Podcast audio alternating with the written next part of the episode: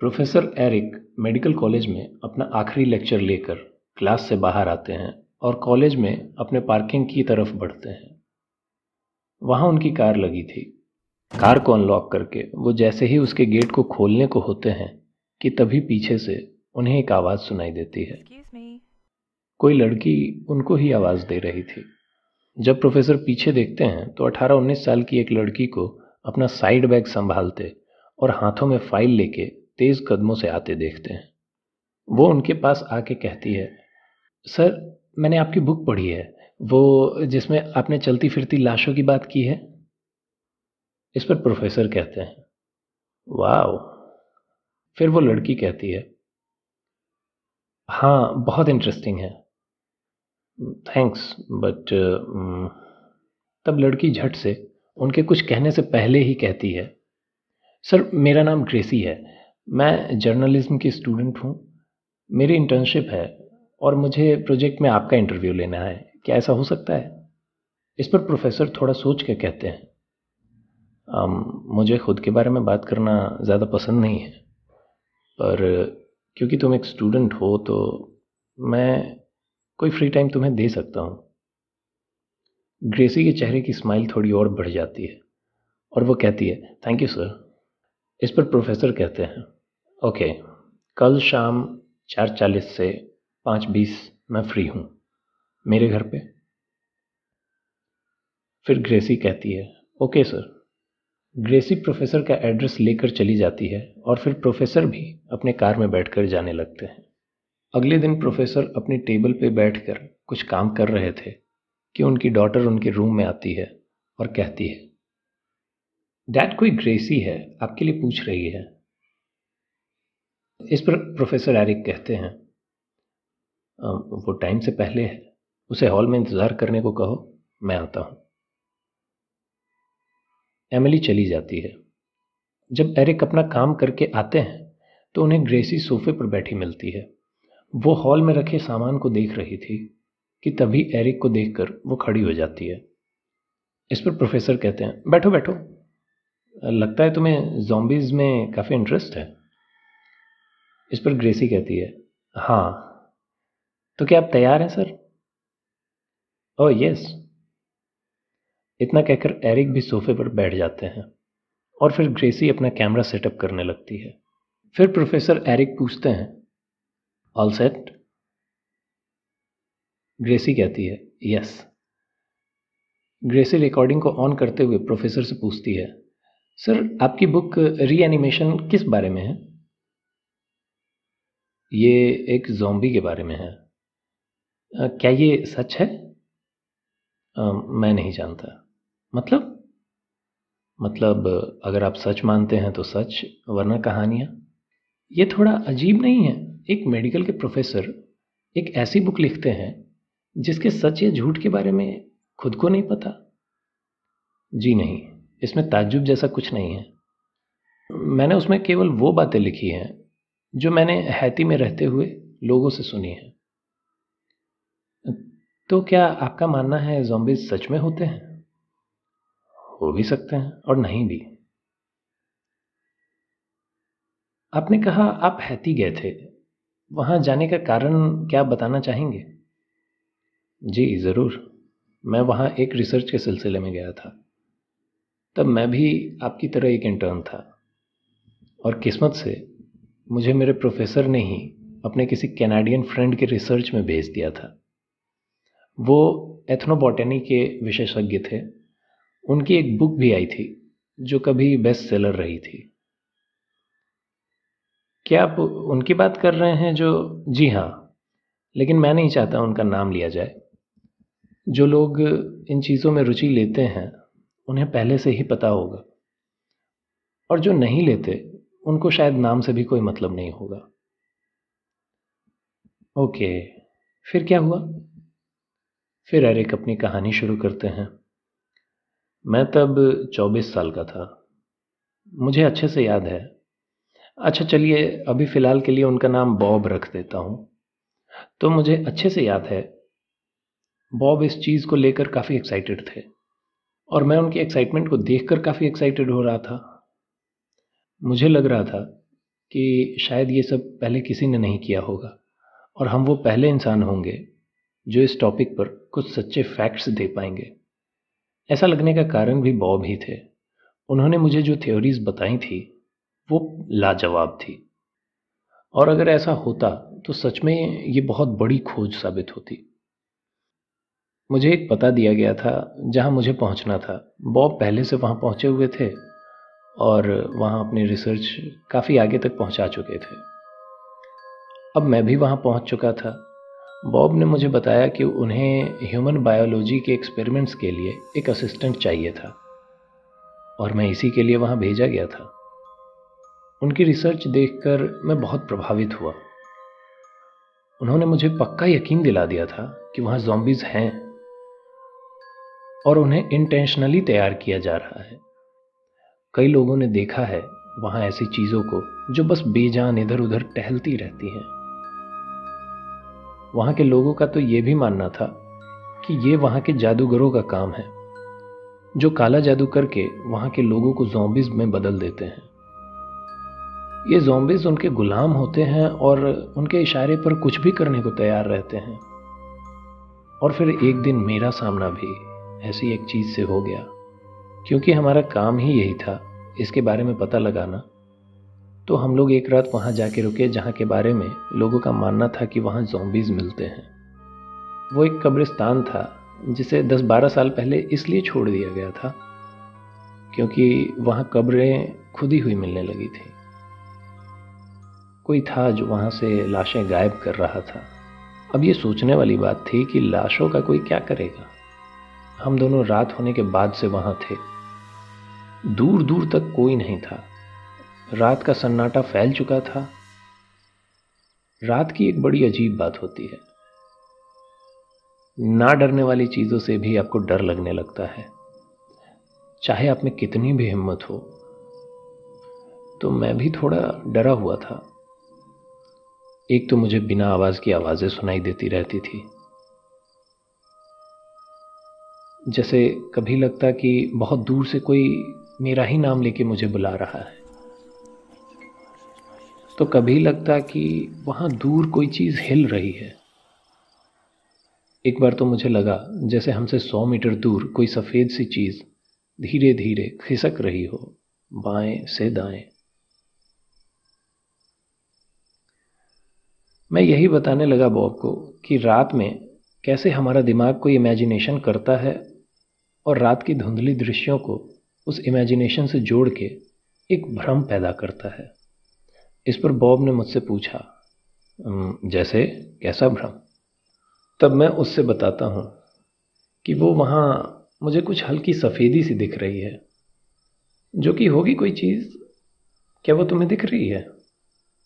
Bob कहते हैं हाँ कुछ तो है। फिर मैं कहता हूँ हाँ तो वो हो गई धुंधली सी इमेज अब मेरा दिमाग मुझे कई बार ये फील करा चुका है कि वो खिसक रही है अपनी जगह से। इस पर बॉब हंसने लगते हैं। एक मिनट। मुझे लगता है वो सच में खिसक रही है। ये सुनते ही मैं थोड़ी देर के लिए सुन्न रह गया। उसने मुझे वहाँ चलने को कहा और उठ गया। मैं मना करना चाहता था, लेकिन नहीं कर पाया। वो आगे जाने लगा।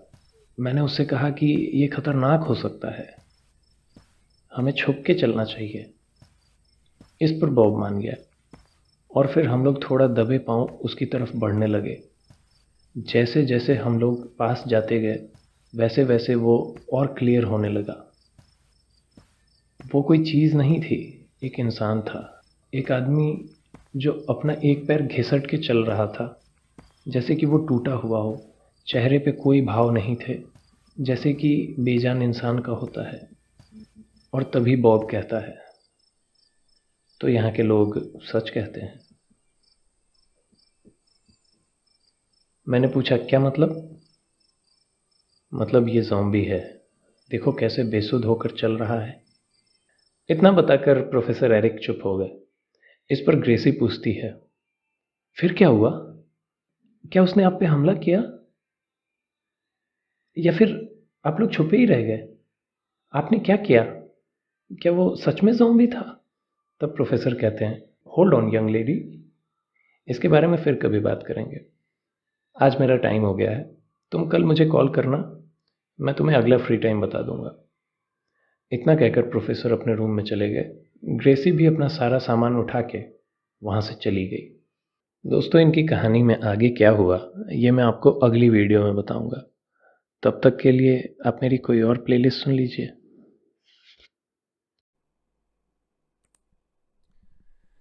नमस्कार दोस्तों, आज मैं आपके सामने कहानी री एनिमेटेड का दूसरा भाग लेके आया हूँ। ग्रेसी अपने घर में खाना बना रही होती है कि तभी उसे लगता है कि कोई उसके पीछे से गुजरा है। वो एक नज़र पीछे मुड़ के देखती है, पर उसे कुछ नहीं दिखाई देता। वो फिर अपने काम में लग जाती है ब्रेकफास्ट बना के अपने कमरे में ले जाती है। बेड पे बैठ के खाना खाने को होती है कि उसे गेट पर किसी की हरकत महसूस होती है। जैसे कि कोई उसके बेडरूम के डोर को नाखूनों से खरोंच रहा हो। वो अपनी प्लेट साइड में रखते हुए, थोड़ा डरते हुए आगे गेट की तरफ़ बढ़ती है। गेट खोलने पे देखती है, सामने एरिक थे। लेकिन वो कुछ सही बिहेव नहीं कर रहे थे। वो एक हाथ ग्रेसी की तरफ़ बढ़ाते हुए अजीब से गुर्राते हैं। ग्रेसी डर के पीछे होती है और वो चीखने चिल्लाने लगती है। उसकी नज़र प्रोफेसर के आगे बढ़े हाथ पर थी, जिस पर काटने का एक निशान था। कांपता हुआ हाथ उस पर बना घाव, जिसमें से पीज रीस रहा था और प्रोफेसर धीरे धीरे आगे बढ़ रहे थे। एक ज़ोर की चीख के साथ ग्रेसी की नींद खुल जाती है। वो सपना देख रही थी। ऐसा काफ़ी बार होता है, जब कोई इंसान किसी चीज़ को लेकर काफ़ी एक्साइटेड होता है तो उस चीज़ को सपने में भी देखता है। उठने के बाद जैसे ही ग्रेसी को रियलाइज़ हुआ कि वो सपने में थी तो उसने एक राहत की सांस ली। ग्रेसी फ्रेश होती है और एरिक के दिए हुए कार्ड से उसका नंबर लेके डायल कर देती है। एरिक कहते हैं कि आज वो फ्री हैं और अगर वो चाहे तो आज ही पूरा इंटरव्यू ले सकती है। ग्रेसी फ़ौरन तैयार होकर उनके यहाँ चली जाती है। वहाँ माहौल कल से थोड़ा बदला हुआ था। एमिली प्रोफेसर की बेटी थी जो कि हॉल में परेशान बैठी थी। एमिली जब ग्रेसी को वहाँ देखती है तो अचानक बोल पड़ती है हे hey, फिर से तुम? क्या तुम इतने में पीछे से प्रोफेसर की आवाज़ आती है? ओह आई एम सॉरी मैंने तुम्हें टाइम नहीं बताया था। एक्चुअली आज मैं 11 बजे के बाद से सारा दिन फ्री हूँ। ग्रेसी अपनी कलाई पर बंधी हुई घड़ी को देखती है। अभी तो आठ बज के पच्चीस मिनट ही हुए थे। ग्रेसी कहती है ओके तो फिर मैं बाद में आती हूँ। इस पर प्रोफेसर कहते हैं, तुम चाहो तो यहाँ पे इंतज़ार कर सकती हो। कोई बात नहीं, मैं थोड़ी देर बाद ही आती हूँ। अपना बैग यहीं रख देती हूँ। इस पर प्रोफेसर कहते हैं हाँ ज़रूर। ग्रेसी बैग रख के दरवाजे से बाहर चली जाती है, कि इधर एमिली अपने पापा से झुंझला कर कहती है, क्या अब आप ये सब बंद नहीं कर सकते? इन सब में मैंने अपना भाई खो दिया है। इस पर प्रोफेसर कहते हैं वो मेरी गलती नहीं थी। हाँ वो आपकी गलती नहीं थी। वो उसी की गलती थी कि वो आपका बेटा था। प्रोफेसर कुछ कहने को होते हैं कि तभी उनकी नज़र ग्रेसी पे पड़ती है, जो दरवाजे पे खड़ी सब सुन रही थी। वो प्रोफेसर से नज़र मिलते ही हड़बड़ा कर कहती है आई एम सॉरी मैं बस ये रिकॉर्डर रखने आई थी। प्रोफेसर कुछ नहीं कहते। एमिली भी चुप रहती है। ग्रेसी अपने बैग में रिकॉर्डर रख देती है और फिर चली जाती है। बाहर से वो एक बार मुड़ कर देखती है तो खिड़की से उसे एक बहस सी होती दिखाई देती है। आवाज़ तो कुछ नहीं आती पर वो जानती थी कि उसे इन सब में नहीं पढ़ना है। मोबाइल निकालकर वो उसमें रेस्टोरेंट नियर मी सर्च करते हुए कहती है, इनके चक्कर में आज कुछ खाया भी नहीं। इधर एमिली अपने कमरे में बैठी, अपनी फैमिली फ़ोटो देख रही थी। उसका गेट लॉक था और एरिक उसके गेट पर नॉक करता हुआ कह रहा था, अगर तुमने इसके बारे में किसी से बात करने की कोशिश भी की तो मुझसे बुरा कोई नहीं होगा, याद रखना।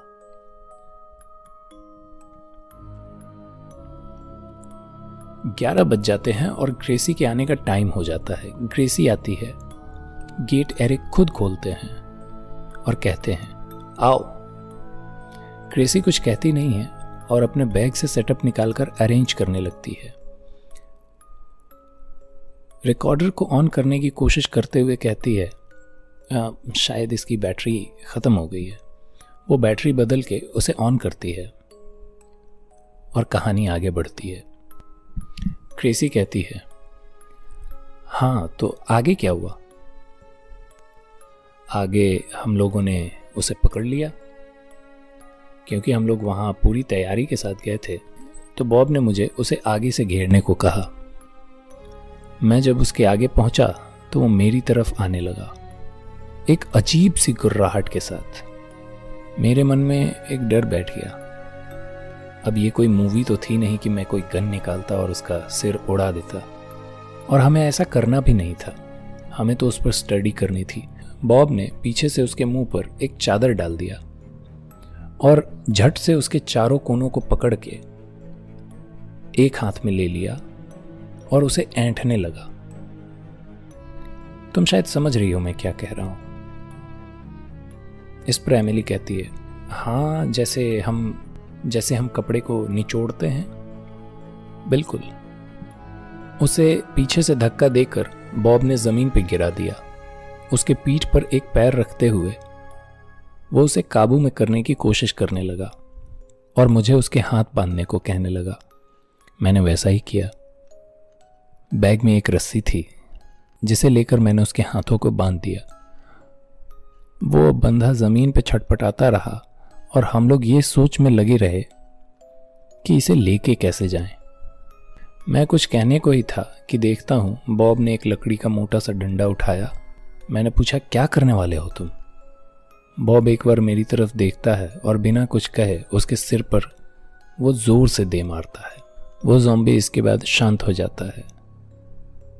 उसे उड़ाया हुआ चादर गीला होने लगता है। शायद उसकी ब्लीडिंग शुरू हो गई थी। उसे मुझे ही अब कंधे पर लेके भी जाना था।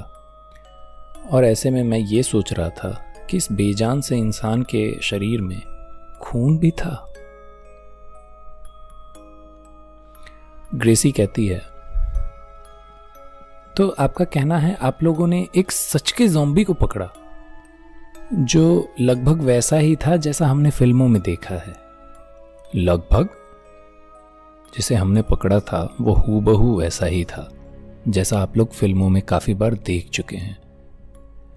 मैं नहीं जानता तुमने कौन सी मूवी देखी है, पर मैंने जो देखी है, उसमें वो बिल्कुल वैसा ही था। क्या उसके भी काटने से इन्फेक्शन फैलता था? अगर ऐसा होता तो बॉब भी आज जोम्बी होता। मतलब उस जोम्बी ने बॉब को काट लिया था? हाँ जब हम उसे अपने सो कॉल्ड लैब में ले गए थे तो हमने उसकी ब्लीडिंग को रोका। लेकिन जब वो होश में आया तो उसने अचानक बॉब को सामने पाकर उसी पर हमला कर दिया। जोम्बी ने उसके फोर आर्म पे काट लिया। मतलब वो एग्जैक्टली exactly फ़िल्मों वाला जोम्बी नहीं था। हाँ अगर ऐसे देखा जाए तो एग्जैक्ट फ़िल्मों वाला जोम्बी तो नहीं था वो। ना ही उसका शरीर वैसा था जिस पर जगह जगह घाव बने हों। सर तो फिर क्या था ऐसा जिससे आपको एग्जैक्ट जोम्बी जैसा लगा? उसका बिहेवियर ना ही वो बात करता था, ना ही वो सीधे चलता था। हमने जब उसे फिर से काबू में किया तो देखा, वो जिस पैर को घिसट के चल रहा था, वो टूटा नहीं था। लेकिन ये जोम्बी उसे यूज़ नहीं करता था। उसके पल्सेस बॉडी टेम्परेचर और शरीर के सारे ऑर्गन बिल्कुल ठीक थे जैसे किसी भी नॉर्मल इंसान के होते हैं। तो फिर क्या बात थी जो उसे जॉम्बी बना रही थी? वेल well, एग्जैक्टली exactly इसके बारे में कोई कुछ नहीं बता पाया है आज तक। बॉब की एक नोवेल थी जिसमें उसने इस बारे में बात की है। पर साइंस के ज्ञाताओं ने उसे खारिज कर दिया। उनका कहना था कि बॉब की नोवेल में जो थियोरीज हैं, वो साइंस के बेसिक फंडामेंटल लॉजिक्स को तोड़ते हैं। तो सर, आपका क्या मानना है इस बारे में? मेरा मानना है कि साइंस सिर्फ़ एक अंदाज़ा है, जिसे तर्कों से चैलेंज किया जा सकता है। और अगर कभी ज़रूरत पड़े तो बेसिक फंडामेंटल लॉजिक्स को बदल देना चाहिए। या कम से कम संभावनाओं पर नज़र तो डालनी ही चाहिए। मतलब आप बॉब की थ्योरीज में बिलीव करते हैं। 19 साल की ग्रेसी के इस निष्कर्ष पर पहुँचने को देखकर एरिक थोड़ा स्माइल करते हैं। और अपने चश्मे के दोनों ग्लासेस के बीच में उंगली से चश्मे को ऊपर पुश करके अपने नाक पर ठीक करते हुए उसकी ओर देखते हैं। फिर एरिक कहते हैं, नहीं, मेरा बस इतना मतलब है कि बॉब की बात सच भी हो सकती है। मैं कोई दावा नहीं कर रहा हूँ। 1990 में दो लोगों ने इस पर फिर रिसर्च की थी। उनमें से एक डॉक्टर और एक प्रोफेसर थे। उन्होंने इसे अपने ढंग से एक्सप्लेन किया था, जिसमें उन्हें ऐसे तीन केसेस मिले थे। तीनों केसेस में मरे हुए इंसान फिर से वापस आ गए थे और इधर उधर भटकते रहते थे। बिल्कुल वैसे, जैसे हमारा वाला जॉम्बी ये तीनों ही जीने के लिए कैसा भी मांस खा लिया करते थे। और ये इंसानों पे हमला भी करते थे। बेशक अगर कोई कमज़ोर इंसान इनको कहीं मिल जाता होगा तो ये उसे नोच के खा जाते होंगे। पर उन दोनों रिसर्चर्स की माने तो वो तीनों सब्जेक्ट एक तरह के मानसिक रोग से ग्रसित थे, जिसमें उनको ये विश्वास हो गया था कि वो जोम्बीज हैं। पर असल में ऐसा था नहीं। वो तीनों ही एक नॉर्मल इंसान थे। अगर वो किसी को काट भी लेते तो वो जोम्बी नहीं बनता, जैसे हमें मिलने वाला जोम्बी इस पर ग्रेसी कहती है मतलब आपका वाला जोम्बी भी बस अपने आप को जोम्बी समझता था, बाकी उसकी बॉडी बिल्कुल आम इंसान जैसी थी। हाँ अभी के लिए इसको मान के आगे बढ़ते हैं। पर एक बात है जो इस थ्योरी में मुझे अजीब लगती है। उनके तीनों सब्जेक्ट्स कभी ना कभी मर गए थे। या दस साल, या पंद्रह साल, या पाँच साल पहले। सवाल तो ये है कि अगर लोगों ने उसे गलती से ही सही मरा हुआ मानकर दफना तो दिया था तो फिर उन्हें बाहर किसने निकाला? और अगर निकाला तो किसी को कुछ बताया क्यों नहीं? दोस्तों, इसकी आगे की कहानी मैं एपिसोड थ्री में सुनाऊँगा, जो कि दो या तीन दिन में आ जाएगी। तब तक के लिए आप मेरी कोई और प्लेलिस्ट सुन सकते हैं।